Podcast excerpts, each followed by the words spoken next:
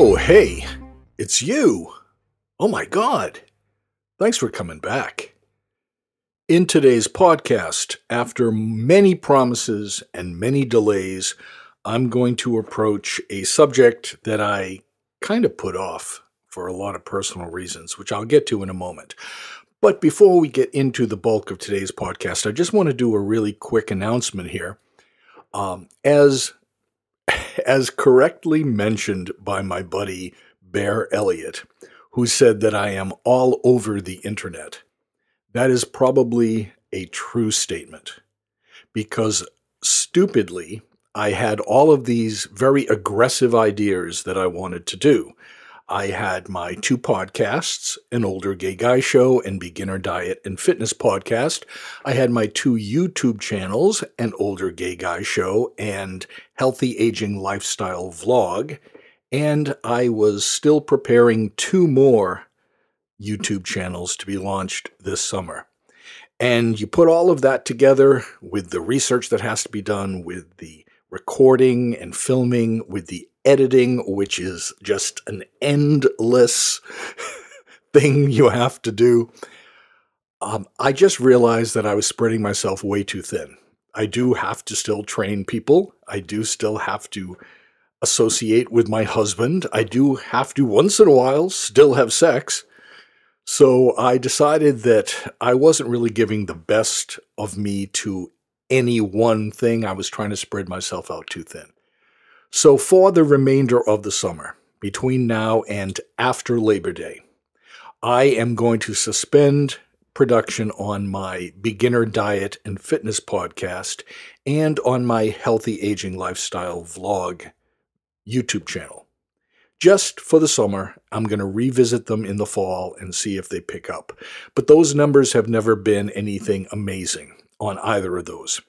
But regarding the gay shows, both this podcast and an older gay guy show YouTube channel, they have done much, much better. So for the remainder of the summer, I'm going to be all gay all the time. Doing an older gay guy show podcast. I'm going to be doing an older gay guy show YouTube channel. And you are going to get the concentration of my efforts and my questionable artistic flair. That being said, let me just tell you that today's episode, as I do research for these podcasts or the YouTube channels, as I do my research, as I do my scripts, as I do my notes, usually they go pretty well. You know, it's it's a it's an easy process. I I read articles on the internet and print them out and highlight them uh, while I'm watching half watching soap operas or something during the day and then, you know, I spend the time here to record. And when I make errors, I am editing constantly to try to make it sound as tight and as professional as possible. But as I went and tried to research this subject today, which is about breakups, I found myself really getting, I guess, depressed, although I don't think of myself as a depressed person. I think the subject matter and the things that I was looking into in order to do this subject were beginning to depress me. And so I would put it off. And then a few days later, I'd pick it up again and try to do a little bit more. And then I wasn't feeling mentally good. And so I'd put it off some more. And and as of today, I, I just said, shit, I'm going to just sit down and I'm going to do this damn podcast because I promised it and I think it's an important subject to talk about. So, as I went over the research and kind of tried to figure out the best way to do this two part episode on breakups, I thought, you know, in a lot of these, I'll research the articles, I'll read some data from them, I will make a comment here or there. But I tended to leave it to the articles and the research I was doing to establish whatever facts, especially in the in the diet and fitness podcast. I wanted to do today a little bit differently because as I looked into this subject, I had to reference my own experiences, obviously. And as I looked at my past relationships and the success and or failure of them, I had to really realize my culpability in what happened in each of those relationships. You know, I'm a very introspective person, I think. And as each relationship ended, I would certainly look back at it and think, okay, what what was good, what was bad? Uh, can I move on from this in a successful, healthy way? Can my partner move on in a successful, healthy way? And I would look at each relationship individually and determine that. However, as I was doing this podcast about breakups, I wanted to look back at all of my relationships and see if there were, in fact, common denominators through each of those breakups. And shit, there really is. There's a lot of common denominators. And it was very hard for me to realize to what extent my own behaviors contributed to those breakups. So, as I was going to do this double podcast here, this two episode podcast, I thought that the best way to approach this was to tell you all my personal philosophy of what I have looked for in relationships, which has stayed very steady since I was a kid. And as a way of kind of having a dialogue here, I thought after I presented my personal views, I thought that I would argue with myself over why my personal view of a relationship might not be the healthiest view and how that belief might have impacted and contributed to the breakups of these relationships. I've heard from so many friends over the years as I went through my relationships and as they broke up. The same things were being said to me. The same things were running through my mind. And therefore, I think it would be healthy for me and more interesting for you to listen to me argue with myself about why my belief is not the best way to have a relationship. How's that sound? Loads of fun. Oh my God, this is going to be so good. Can't wait, can't wait. Okay. so let's get into this nightmare of a podcast. My name is Joey Hernandez, and this is Breaking Up is Hard to Do, Part 1, the 52nd episode of An Older Gay Guy Show.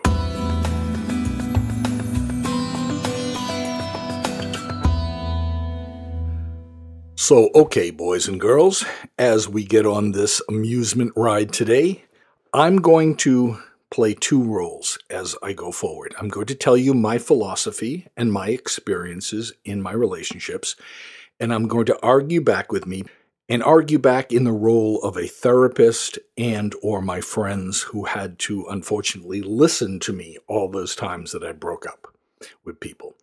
And I'm going to just try to show you maybe how my rigid thinking did not do me a, a, very good service as I was growing up.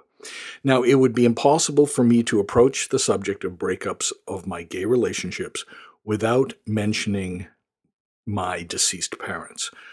I try very hard not to mention them as much because I mentioned them in a lot of earlier episodes, but it was only these last few years that I have really, really realized what an impact on my life that had. Because when my father died when I was 12, you know, I was a kid, my father was working all the time. He worked three jobs. Yes, I missed my father. I didn't have a, a male role model around very much. But, you know, you can live with that, I guess. And then when my mother died a few years later, she had gone through a very long illness, of which I was a caretaker for her at a very young age, when I was just a teenager. I had to learn to give her morphine shots. I had to watch her die. Um, through her bad choices, I think, she and I would sit around and drink alcohol during the time that she was a little bit more lucid before she got more comatose as time went along. And my mother coddled me. My mother overprotected me. I was the baby of the family. She didn't feel after my father died that I should have to do any chores or learn anything about taking care of myself because she thought the trauma of losing my father was so severe and because she was latching on to me as the only child that was still living at home with her. And that did me no good whatsoever. It, it impacted my life in a greatly negative way after she died because I did not know how to take care of myself at all.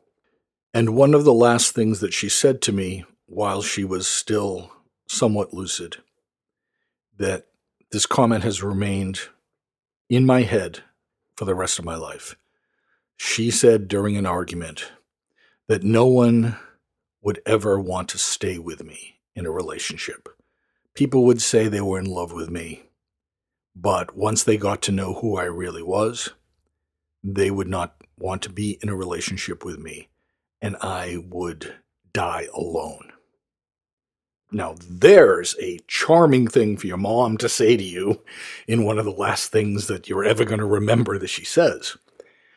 So, yeah, there was some bunch of therapy going on about that comment. And to this day, when I get depressed, if I've had a few drinks, I start to hear that comment in my head over and over and over again. So I was not in a good place starting when I was a teenager and as I moved forward with my life. Now, let me take you back to my philosophy, though, that started at a very early age, and I would say around six or seven years old. I remember laying in my backyard and staring up at the sky and thinking of the dream man that I would marry eventually. And I kind of imagined exactly what he would look like, um, exactly the way that he would act, and what our relationship would be. And one of the reasons I feel so solid in my current relationship is because if I was a kid and I was able to draw a person of what that man was going to be that I fantasized about, it's my husband. He meets every single criteria for what I was looking for. So I'm very fortunate in that respect. But when I was formulating this ideal man as a kid, I was very much into watching romantic movies, of course, about heterosexual couples, but I would insert myself into that movie and imagine being with the guy that romance was about in the movie. And romance stayed a very strong factor in my belief for what a relationship would be. Romance, and specifically, and most importantly, monogamy. Now, there's going to be some of you that once I said that word, are going to, first of all, to quote a comedian from many years ago that probably some of you think when I say monogamy that I'm referring to a game by Milton Bradley, and that is not correct. That would be Monopoly. Monogamy, you all know what it is, but of course, some of you are going to kind of roll your eyes at the thought of me saying romance and monogamy in the same context as talking about gay relationships because the two tend to not, for the most part, go hand in hand. Although I always wished and hoped and prayed and pursued my relationships as if that was a possibility. And probably most importantly, not just a possibility, but a necessity in order for me to have a relationship. It had to be romantic and it had to be monogamous. And through my ages of 8, 9, and 10 and 11, I believed this. I started to formulate the belief of this. And then after my father died and I was in my early teens, it became more prominent. And I remember when I was first told that my mother would only have a few months left to live. I remember the panic that shot through me, not because my mother was going to pass away. I think a part of me knew that as she was going downhill, but this looming darkness that I was going to be on my own. I did not know how to take care of myself. And I desperately wanted a gay relationship like a marriage with a man. And I became obsessed with it. But I knew from some experience of dating some guys as just boyfriends that it was very difficult to have a gay relationship at the time. You couldn't be openly gay very easily at all. Uh, gay bars were not something that the public knew about, they were hidden. Gay pride parades back then were only a couple of hundred people. By the time in the mid 70s that I lost my mom, things were still hidden. People weren't openly gay, very much at all. And in my panic of my mother dying, I thought the best thing to do was to get married to a woman. And this girl that I had kind of knew a little bit, but not very much, we were kind of pen pals. We had met at a music conference uh, one time for high school. She and I were corresponding, and she lived about an hour's from my house. And she used to come and visit, and we began to date. And then by the time that my mother was passing away, I actually told her that I was going to marry this girl. I did that partly because I wanted my mother to feel like she didn't have to worry about me anymore, that she, it was okay for her to die because I was going to be taken care of. And at the same time, it also gave me some hope that, okay, well, you know what?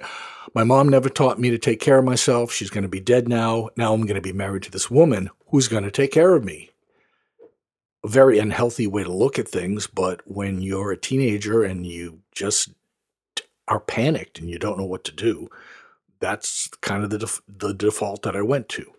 So she and I were engaged for about a year and a half or so, and uh, we ended up eventually breaking up. Um, during that relationship, I was still sleeping with men here or there when I had the opportunity. Joe, if I could just stop you for a moment as I listen about your life, if I could just make a couple of points that I want you to be aware of as you continue with your life story.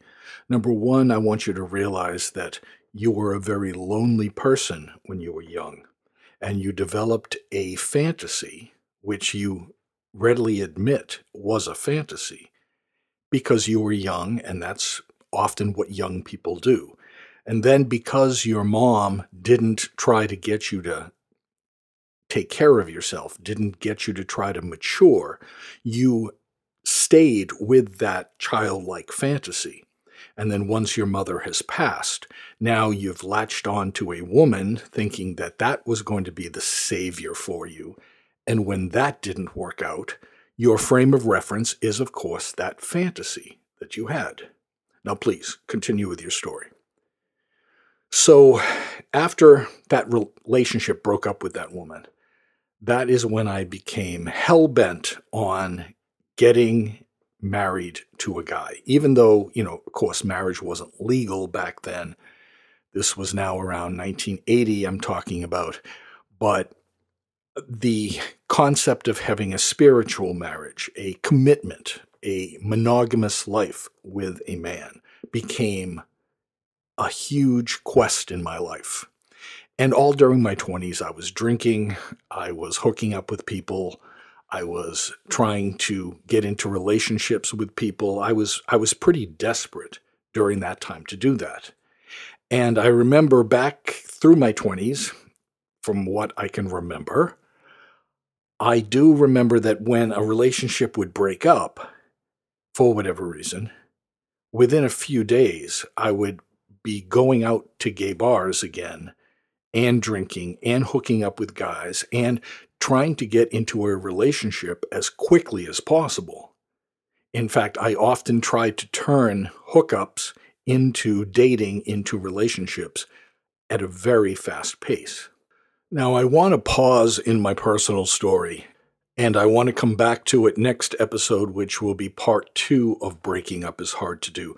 But I want to talk a little bit about an article that I did some research with it's an article from psychologytoday.com. It is posted from September 7th of 2014. It is written by a psychologist, a gay psychologist, although it does not give an author note. So I'll just say that it is from psychologytoday.com. And I want to just give you a few facts from this. It, the article begins with There must be some truth to the old joke. What does a gay man bring on a second date? Response What second date? Oh, Lord, how true that statement is. It reminds me of when my friend Matt used to say to me after I'd go out on a date with someone, and then he and I would have drinks at a bar the next night or something. And I'd say, Yeah, I, I saw him, you know, we went out on a date, but uh, it's not going to work out. I'm not going to see him again. And he used to say, Oh, let me guess, uh, what was wrong? His eyebrow was shaped incorrectly? Uh, he wore the wrong gold necklace around his neck. In other words, I came up with a million reasons why I could not continue to date somebody. And I think we all do that. I think we've all had that happen where we just come up with excuses of why we don't want to try, why we won't give someone a second chance. And the article continues with its introduction As an openly gay man with over 30 years of experience as a therapist, I have seen scores of single gay men sabotage their efforts to find a partner, placing obstacles in their own path without having the slightest idea as to what they are doing and why. Fortunately, I have also learned how to identify and name these self defeating and often hidden hurdles, and I've discovered that they are beliefs that too many gay men repeat to themselves, often without even knowing it. They are as follows. First one that he indicates is The real truth is, I am unlovable. In my experience, this internalized belief is the poison that prevents some gay men from building a healthy relationship, and also why many mess up the ones that they already have. There's a reason for this. Few of us grow up unscathed by family, peers, and society hostile to our attractions and behaviors. This toxic, internalized belief is further ingrained if we've been treated harshly or abandoned by our fathers, the first men in our lives to teach us about our value in the eyes of other males. Later in the article, it says, It is impossible to meet the right guy. For sure, so many of the gay male world is way too focused on looks, youth, the gym, partying, and fast hookups, so searching for Mr. Right is like looking for a needle in a gay stack. However, feeling subconsciously unlovable or unworthy can again rear its head here through your choices. That muscled, tattooed bad boy is hotter than hell and great in bed. But is he showing any sign that he's ready to settle down? You seek a man who wants a monogamous relationship, but do you really think you'll find him on Manhunt, Grindr, or Scruff? Trust me, these prowling tigers do not change their stripes once they are hitched. Perhaps if you have a bit of a fetish for the strong, silent type, and they always seem to ooze masculinity, don't they? But if you need sharing, communication, and emotional reassurance, you may find that the mysterious brooder is actually an unresponsive, cold fish after a few months. Is he really the one for you? Or how about the guy who gives you the chase, sending hopelessly mixed signals that are impossible to understand such as ignoring you for periods of time, alternating with romantic texting, it leaves you wondering does he or doesn't he? Is this the dead end? Answer is yes, honey, it is. And a final observation the author makes is should I be in a relationship? and how important this may be to you.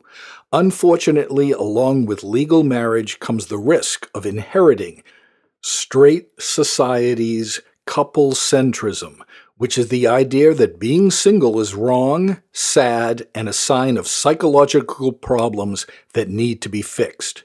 This is just plain wrong. Not everyone needs to be in a couple, nor should they be.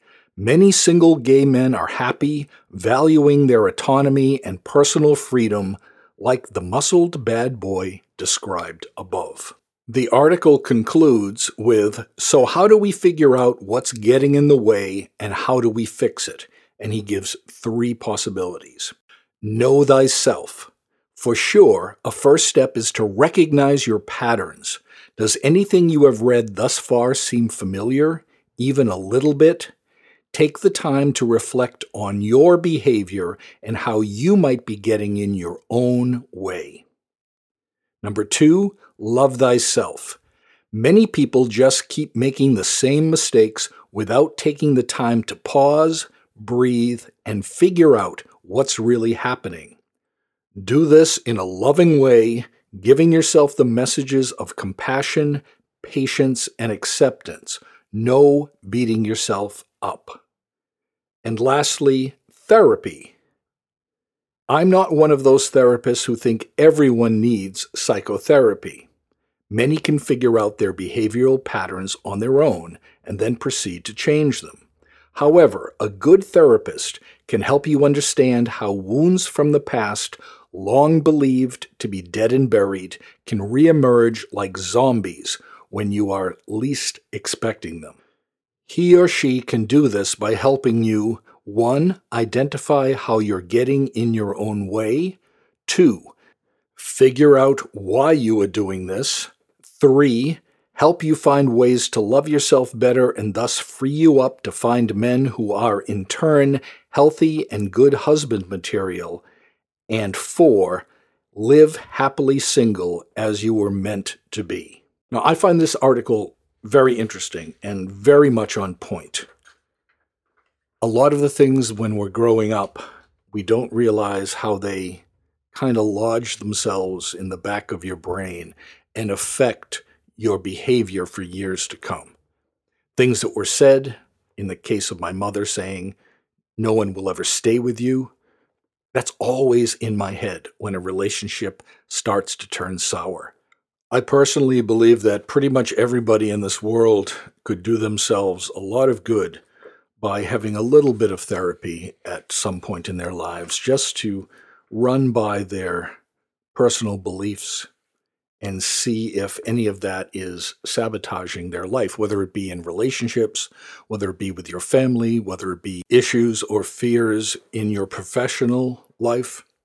There are many reasons why therapy can often just be a good sounding board, and the therapist can just maybe help point you in the right directions for some self exploration.